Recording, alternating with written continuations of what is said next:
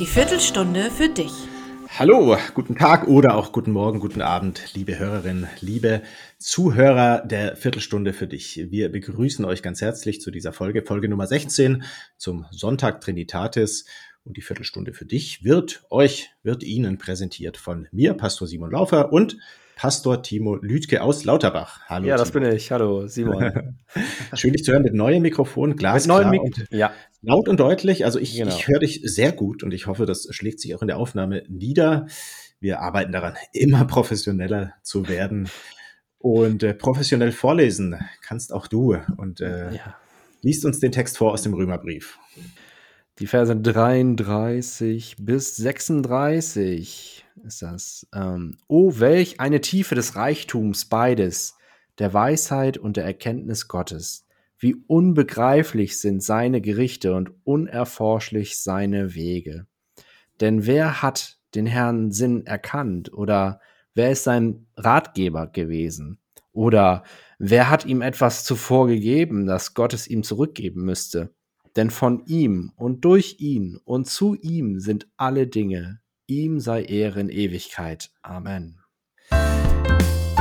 Hoffnungsschimmer. Ja, ein paar wenige Zeilen nur, aber ähm, sehr rätselhaft. Und an diesen beiden Begriffen will ich auch gleich mal was, was festmachen. Also etwas kann ja rätselhaft sein. Ich verstehe was nicht und ich steige nicht durch. Das ist ja eigentlich normalerweise eher negativ. Und auch Paulus schreibt ja davon, unbegreiflich sind Gottes Gerichte, unerforschlich seine Wege das ist ja erstmal unbefriedigend, wenn man will ja eigentlich Dinge verstehen.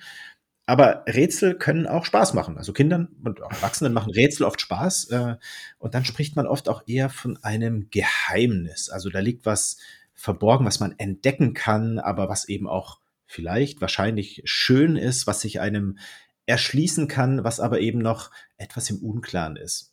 Jetzt geht es hier um ein Rätsel, ja, um ein Geheimnis. Ähm, ich fasse das mal ganz kurz zusammen in, im Römerbrief in den Kapitel 9 bis 11. Es ist etwas kompliziert. Ähm, also Paulus beschreibt, dass ja ähm, Israel als eigentlich auserwähltes Volk Gottes Jesus erstmal in den weitesten Teilen nicht erkannt hat und anerkannt hat als Messias, also ja, wie mit Blindheit geschlagen war und ähm, sich dem regelrecht verschlossen hat. Genau dadurch aber finden die Heiden, also alle anderen Völker, eben den Zugang zu Jesus, zum Heil Gottes. Trotzdem, das ist Paulus eben ganz, ganz wichtig, bleibt Israel das Gottesvolk. Also sie bleiben die Wurzel, das Fundament, ja, die, die, das auserwählte, das geliebte Volk Gottes und deshalb, das sagt Paulus, wird er sie auch zum Heil in Jesus Christus führen. Ja, ich hoffe, ich habe jetzt nicht den einen oder anderen schon, schon abgehängt, aber äh, darum geht's ja. Also das übersteigt irgendwo unser Verständnis. Das gibt uns Rätsel auf. Und was Paulus jetzt macht, er gerät ja ins Staunen über dieses Rätsel und er sieht in dieser ganzen verschlungenen Heilsgeschichte die geheimnisvollen Wege Gottes, also sein Handeln, auch wenn es äh, geheimnisvoll ist, wenn es unser Verständnis auch sprengt, ähm, können wir darin ein tiefes Geheimnis sehen, über das wir jubeln können, staunen können, ihn loben können. Mhm. Und das, das ist mir noch wichtig, äh, an dem Punkt kann letztendlich auch nur Gott selbst bewirken. Also nicht immer, wenn wir was nicht verstehen, bringt uns das zum Jubeln. Ich glaube, da muss schon, ja, der Heilige Geist bewirken, dass uns ein Geheimnis wirklich zum Jubel Gottes führt. Ja. Machen wir es uns manchmal zu einfach, wenn wir über Gott reden? Wie meinst du, warum? Ja, dass man vielleicht zu gleichförmig, zu einfach über Gott spricht. Gott ist immer so ja, der wird schon helfen, irgendwie. Mhm. Also ich glaube, das zum einen und zum anderen, vielleicht machen wir diesen Sprung, den ich gerade so ein bisschen beschrieben habe, auch zu schnell, so nach dem Motto, ich verstehe es nicht. Ja, aber Gott wird schon alles gut machen. Ich glaube, da muss man schon auch vorsichtig sein. Also ich habe überlegt, ob ich das Beispiel erwähne. Jetzt tue ich es doch ganz kurz. Neulich ein nochmal Gespräch bei einem Geburtstagsbesuch, also ein, ein Mann schon in den älteren Jahren, dessen Frau jahrzehntelang krank war, inzwischen auch verstorben und der natürlich nicht ähm, ja gejubelt hat über dieses, sag mal, Schicksal, über dieses Kreuz, was auch beide gemeinsam getragen haben, aber der doch für mich auch eine Gelassenheit ausgestrahlt hat, ein Frieden, wo man gemerkt hat, ähm, er kann trotzdem, ja, vielleicht Gott vertrauen, aber hat auf jeden Fall auch eine Lebenszuversicht, ähm, die auch von diesem rätselhaften Schicksal nicht zu überwinden war. Das kann man nicht machen, aber wenn es da ist, ist es, kann es auch was ganz Schönes sein, dass dass das jemandem möglich ist. Also diesen Dankbarkeit, diesen, ja, diesen Grundhaltung auch durchaus des Lobes Gottes zu behalten. Ne? Gott sei Dank. Ich bin Gott dankbar, dass Gott bereit ist, mit uns Umwege zu gehen. Also eben nicht müde wird, die Extrameile zu gehen. Mhm. Also unsere Lebensträume und Ziele können ja schon oft zerplatzen, oder? Ja, oder sich zumindest auch sehr schnell ändern. Ne? Sie sind von ja. so vielen Umständen abhängig und, ja. und sind nicht in unserer Hand. Genau, also habe ich auch eben des Öfteren erlebt. Man hat, hat sich so gefreut und dann passiert das eben nicht so und dann kommt etwas zu Ende oder äh, Türen gehen zu, so eine Erwartung komplett enttäuscht wird. Mhm. Oder dass Gott eben nicht so enttäuscht ist von uns und sagt, so, okay, wenn ihr den Weg nicht mitgeht, dann, boom, mhm. dann tschüss, äh, trennen wir uns, trennen uns, äh, trennen sich die Wege, dass Gott ja. sagt, ich gehe mit euch auch diesen Umweg mhm. und er wird nicht zu müde. So, er, er geht einfach ja. mit und da bin ich sehr, sehr dankbar. Ähm, ja, es ist irgendwie merkwürdig, dass, dass man oft ich, ich verstehe einfach nicht, was für einen Weg Gott mit mir geht. Äh, auch, ja. auch rückwirkend, dass man sagt, so wie, boah, also, das kann ich überhaupt nicht einordnen. Ich verstehe es nicht, warum Gott da nicht gehandelt hat, so wie ich mir das versprochen hatte oder, oder so. Und mhm. es ist interessant, dass Gott, äh, dass, dass Paulus hier eben sagt, ja, ich verstehe es auch nicht. Aber was wir, was wir kennen können, ist Gottes Herz. Mhm. Also, dass, dass er das, was er macht, seine, seine Motivation Liebe ist. Ja. Dass, dass er uns führen will auf Wege, die wir nicht verstehen, aber das Ziel ist ja deutlich, unsere ja. Rettung. Ja. ja. Und dafür bin ich dankbar. Ja, das berührt ja auch den Punkt, der in der letzten Folge kam, ne? dass, dass Gott ähm, verschiedenste Wege und auch, auch Entscheidungen von uns und Umstände dann doch zum Guten führen kann. Ne? So. Ja. Was für ein Geschenk. Ich möchte reden über die Weisheit Gottes, die hier auch erwähnt wird. Ähm, und damit ist hier gemeint, äh, denke ich, in erster Linie die Gnade Gottes, der sich der Gottlosen erbarmt. Also ich da ein bisschen weiter aushole. Also wer den ersten Korintherbrief mal liest, da, da wird es dann noch ausführlicher beschrieben, wo er einmal sagt, ähm, das Kreuz, also die Art, wie Gott an den Menschen handelt, erscheint den Menschen oft als, als Torheit, als unsinnig, als unlogisch. Aber bei Gott ist es eine ganz große Weisheit. Ähm, denn eigentlich ist es ja so, dass ähm, auch nach menschlicher Logik, auch nach menschlichem Gerechtigkeitsempfinden Schuld, Vergehen und ja, Sünde ähm, Strafe nach sich zieht. Also ähm, man unter Konsequenzen leidet, wenn man Dinge tut, die nicht gut sind. Jetzt mal ganz, ganz einfach gesagt. Und ähm, Gott dreht hier wirklich was um, ähm, dass er die Menschen, ob Juden oder Heiden, die wir letztendlich alle doch so ja egoistisch sind und auch schuldhaft und vor dem Gericht Gottes nicht bestehen können, dass er sie nie, dass er uns nicht einfach vernichtet und uns diesem, mhm. ja, diesem Tod, diesem ewigen Tod überlässt, sondern dass er den Messias, seinen Sohn, kreuzigt, um uns die Tür zu öffnen zur Seligkeit, zur ewigen Glückseligkeit, zum Himmel, zur Rettung, dass es nichts braucht, keine Leistung, einfach den Glauben an diesen Kyrios, das Bewusstsein für die eigene Gnadenbedürftigkeit und dass er so wirklich ähm, Sündern Gnade schenkt und heil wirkt. Und, ich sage jetzt mal ein bisschen flapsig, als Nebeneffekt auch die, die Schranken einreißt, die Grenzen zwischen Juden zwischen und Heiden, zwischen verschiedenen Völkern, auch zwischen verschiedenen Bildungsgraden, sozialen Ständen. Ähm, Gottes Kreuz macht alle, ich sage jetzt mal, macht alle gleich klein und macht alle gleich groß, indem er Gott darin seine Liebe zeigt und uns erhöht, uns zu sich zieht und letztendlich Verlorene rettet und ähm, ja, uns damit so zu sich holt. Es Gott Grenzen, das muss man eben aufgreifen, dass Gott Grenzen mhm. niederreißt, Mauern niederreißt zwischen den mhm. Völkern, zwischen den Menschen, die so unterschiedlich sind, wird das deutlich in unseren Gemeinden. Und wie wird das deutlich? Das wäre ja mal interessant zu beobachten, wo mhm. kommen gerade in Gemeinden zusammen, wo gelingt es ja. vor allen Dingen dort, in, in Kirchen, in Gemeinden, ja. Ja. Dass da Menschen zusammenkommen, die sich sonst nie treffen würden im Alltag. Also ich habe es ich hab's immer mal wieder erlebt und fand es auch sehr schön. Ich finde auch in unseren Gemeinden, sage ich jetzt mal so pauschal, findet es auch zu wenig statt. Ne? Ich finde, mhm. ob jetzt Frei- oder Landeskirchen sind, egal, es ist doch oft auch ein, ich sage jetzt mal, bürgerliches Milieu, wo man sehr achtet auf seine Kleidung und nun will ich um Gottes Willen nicht sagen, wir müssen alle möglichst ungepflegt rumlaufen oder irgendwas, aber es ist doch so, man achtet sehr auf die Etikette und ich glaube, jemand, der vielleicht eben, sag mal, auf der Straße lebt oder so, der fühlt sich vielleicht nicht direkt eingeladen, an einem Sonntagvormittag in eine unserer Gottesdienste zu kommen. Lust auf mehr. Gott wird hier beschrieben als, als idealer König, Reichtum, Weisheit, Erkenntnis, also mhm. ganz große Eigenschaften, ganz wichtige Eigenschaften, mit, mit denen Gott hier so beschrieben wird.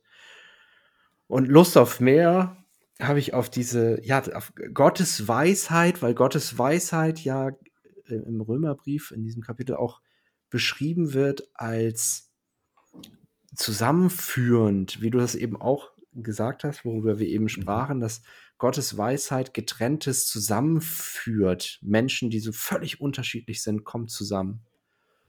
Ähm, und menschliche Weisheit es wird sich jetzt mal lohnen, darüber ins Gespräch zu kommen, auch mit den Hörenden.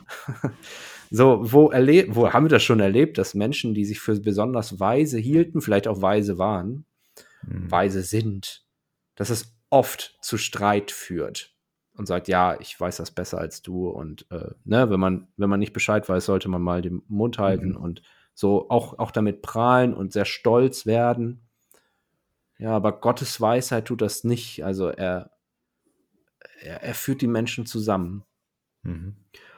Und da gibt es eine andere Stelle, du sprachst auch über den ersten Korintherbrief, Kapitel 8, Vers 1, da steht, die Erkenntnis bläht auf, aber die, ja. Liebe, die Liebe baut auf. Wir hören diesen Vers mhm. oft in, in Trauungen, ne? Das ist diese ja. hohe Lied der Liebe. Die ja. Liebe baut auf. Also und Christus wird ja auch als Liebe, ne, Gottes, Gottes Herz. Ich, vielleicht schwere Gedanken, aber worum es mir geht, wo ich denke, das brauchen wir irgendwie alle im Alltag. Nicht, nicht unbedingt mehr Erkenntnis und mehr Weisheit, sondern mhm. wir brauchen einfach mehr Liebe, Gottes Liebe in unserem Leben, ja. Ja. Ähm, die er uns in Christus eben gezeigt hat. Ganz schön deep.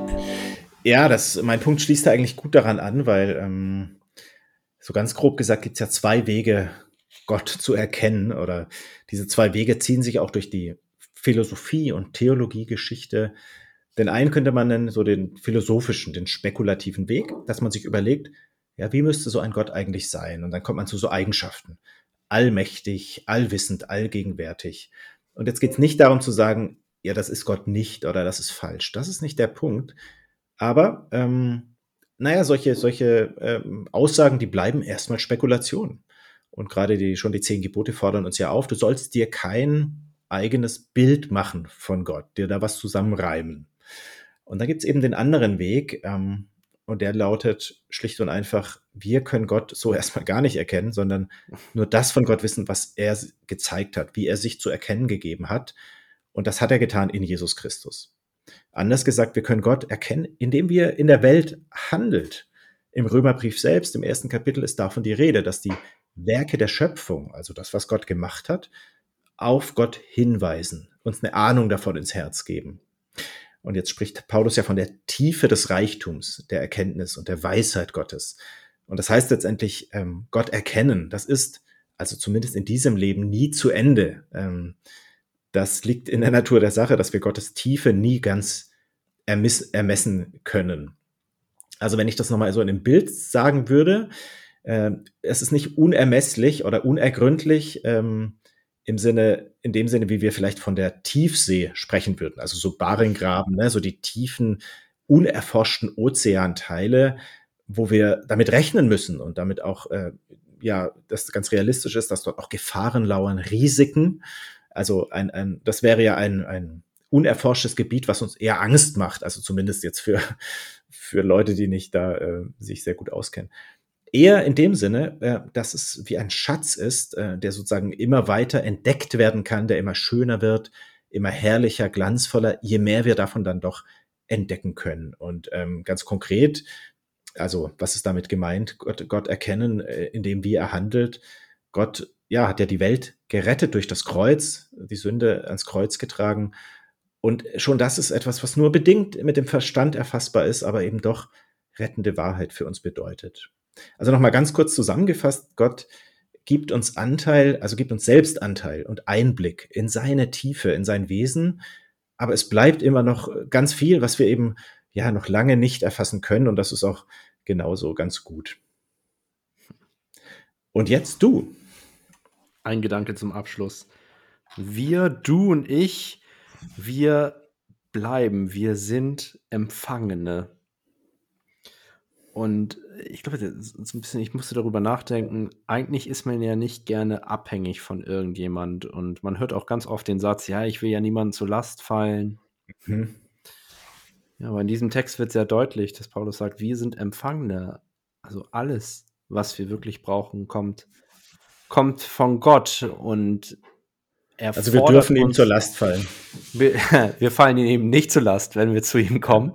Und wenn wir im Gebet ihm also Tag und Nacht sagen, das brauche ich, bitte Gott, gib mir das. Oder äh, diese Person, die mir am Herzen liegt, braucht das. Bitte hilf du mhm. dieser Person. Gott fordert ja, heraus, dass, dass wir ihm mhm. wirklich das alles sagen. Ich habe jetzt meinen kleinen Einwurf auch tatsächlich so ja. gemeint. Er nimmt uns ja gerne unsere Last ab, ne? Kann man so. sagen. Ja. Wenn man so will. Ja, richtig. Und jetzt kann man mal darüber nachdenken für die nächsten Tage, wenn, ja, man kennt das ja vielleicht so, dass man mit jemandem im Konflikt steht, dass man da mal überlegt, gemeinsam, was wünschen wir uns eigentlich für die Zukunft? Mhm. Wir. Was können wir einander geben? Was können wir eben auch nicht geben? Was für Erwartungen, die wir haben an uns selbst mhm. und an diese Person, mit der ich im Konflikt stehe, was kann die Person geben, was kann sie nicht geben und wird sie nie geben können. Ja. Aber was kann Gott eben geben und dass man eben gemeinsam lernt zu danken und gemeinsam lernt auch zu bitten. Ja. Gott zu bitten. Timo, was ja. gibt es da hinzuzufügen? Ein wunderbares Schlusswort. Also ich habe viele ja, herausfordernde, aber auch gute Gedanken mitgenommen aus unserem Gespräch und ähm, das hoffen wir natürlich auch für euch, liebe Zuhörer, liebe Zuhörerinnen, dass diese Worte euch zum Segen werden.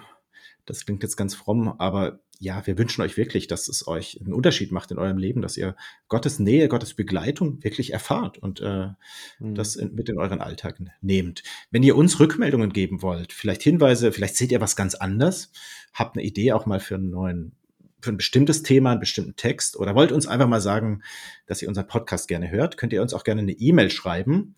Wir haben eine Adresse, die heißt deine Viertelstunde at gmail.com. Die ist offen und frei und kostenlos, also schreibt uns ruhig mal an. In diesem Sinne, macht's gut, eine schöne Woche euch. Bis dann. Tschüss.